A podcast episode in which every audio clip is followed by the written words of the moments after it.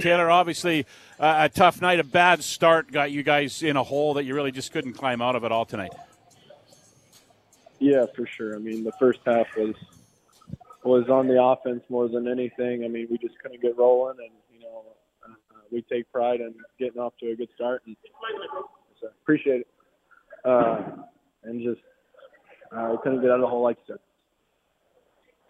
Just seems like like like it seems pretty simple. Like it seems correctable because you're doing some good things out there. You're, you know, you threw for over 300 yards. You got three touchdowns. You made some big plays. But uh, tell me just again how the mistakes and the turnovers are just really setting you guys back.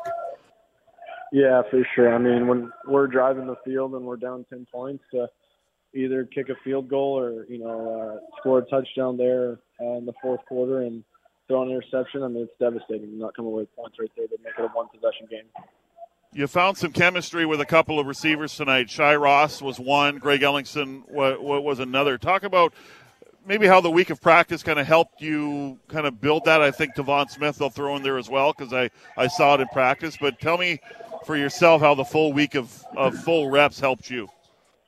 Yeah, you know, I mean, just just getting all the plays. I mean, really is the biggest thing. Uh, timing wise, those guys, you know, helped me out more than anything. They know what they're doing so I trust them to be in the spots that they're supposed to be in, and um, you know they did a great job tonight.